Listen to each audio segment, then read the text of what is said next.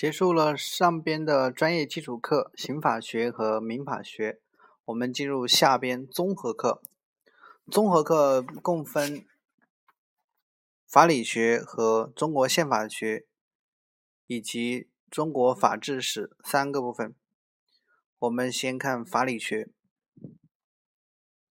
法理学共分十四章，分别是绪论、法的本质与特征。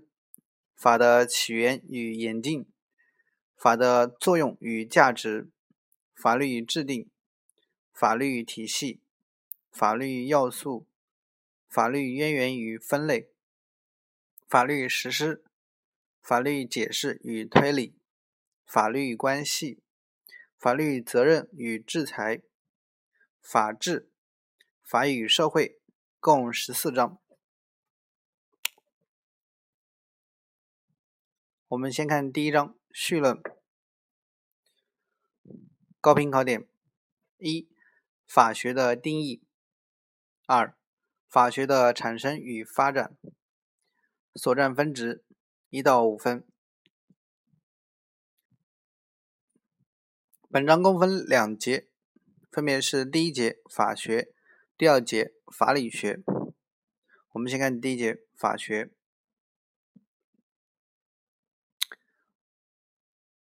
共分三点，分别是法学的定义、法学的产生和发展，以及马克思主义法学。先看法学的定义。法学又称法律科学，是一门以法或者法律这一社会现象及其规律为研究对象的人文社会科学。法学首先是一门科学。法学形成了较为完整的知识体系，形成了以不同方法为主导的各种流派，其方法具有科学性，理论具有规范性。法学应当属于人文社会科学。科学一般划分为社会科学、人文科学和自然科学。法学为一种存在于社会科学和人文科学之间的知识形态。法学以法律现象为研究对象，因此具有社会科学的性质。同时，法律又是人们生活意义的规则体现，因此又具有人文科学的性质。法学体系是一个由互不相同但又有联系的分支学科构成的知识体系、知识系统。从法律的制定到法律的实施这一角度，法学可以分为立法学、法律解释学。法律社会学等。从认识论角度，法学可以分为理论法学和应用法学。从法学和其他学科的角度关系这一角度，法学又可以分为法学本科和法学边缘学科。第二点，法学的产生和发展。社会有了法或法律现象。就有了关于这种现象的思想观念，但不是一有了法就有了法学。法学是在法发展到一定阶段时才产生的。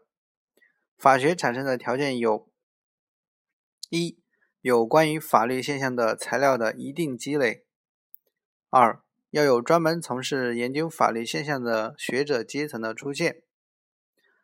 恩格斯在《论住宅问题》中谈到法学的产生时指出。随着立法发展为复杂和广泛的整体，出现了新的社会分工的必要性，形成了一个职业法学者阶层，同时也就产生了法学。在中国，法学在春秋战国时期就有了相当的发展，出现了法法家、儒家等许多直接或间接探讨法律问题的学派。在封建社会中，儒家的法律思想一直占统治地位，法学衰微。鸦片战争以后，在法学领域中开始传入了一些西方资产阶级的法律思想。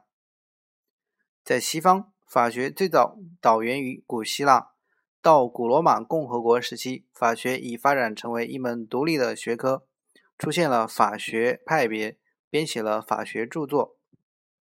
中世纪欧洲。法学成为神学的一个分支。十二世纪到十六世纪是罗马法的复兴时代，出现了以研究和恢复罗马法为核心的新的法学，主要是意大利的注释法学派。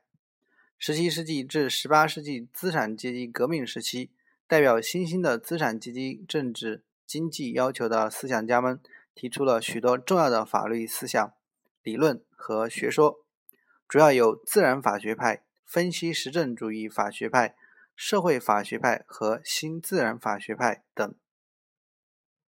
第三点，马克思主义法学。马克思主义法学产生于19世纪40年代，是以马克思主义为指导来研究法律现象的学科的总称。马克思主义法学以辩证唯物主义和历史唯物主义作为世界观和方法论，科学地阐述了法的本质及其发展规律。使法学成为一门真正的科学，其特征有三个，分别是唯物史观、阶级性和历史性。唯物史观，以往法学都在不同程度上以唯心史观为基础，有的认为法与经济无关，有的则否认经济对法的决定作用。马克思主义法学认为法是国家意志的体现，但这种意志不是凭空产生的。归根结底是由社会的物质生活条件决定的。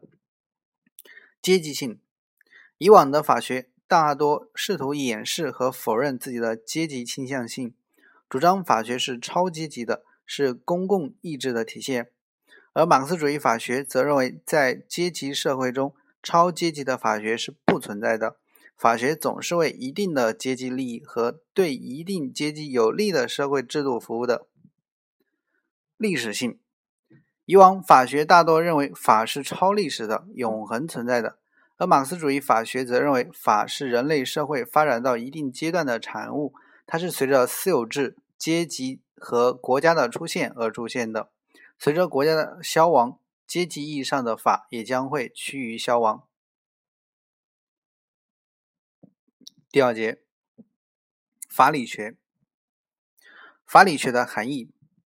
法理学是从总体上研究法和法律现象的一般规律，研究法的产生、本质、特征、作用、形式、发展、实施等基本知识、概念和原理，研究法的创制和实施的一般理论，并着重研究我国社会主义法和法治的基本理论问题的理论学科。法理学的研究对象是一般法，是法和全部法律现象及其规律性。它为部门法学提供指南，为法治建设提供理论服务。一般法还指古今中外一切的法。我国的法理学也是以研究我国的法律问题和法治建设为主，其研究起点、重心和归宿都必须是建设有中国特色的社会主义法治国家。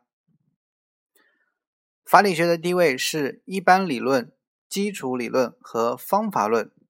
法理学与部门法学之间是一般与特殊的关系。法理学与法治史学、法律思想史学的关系是论与史的关系。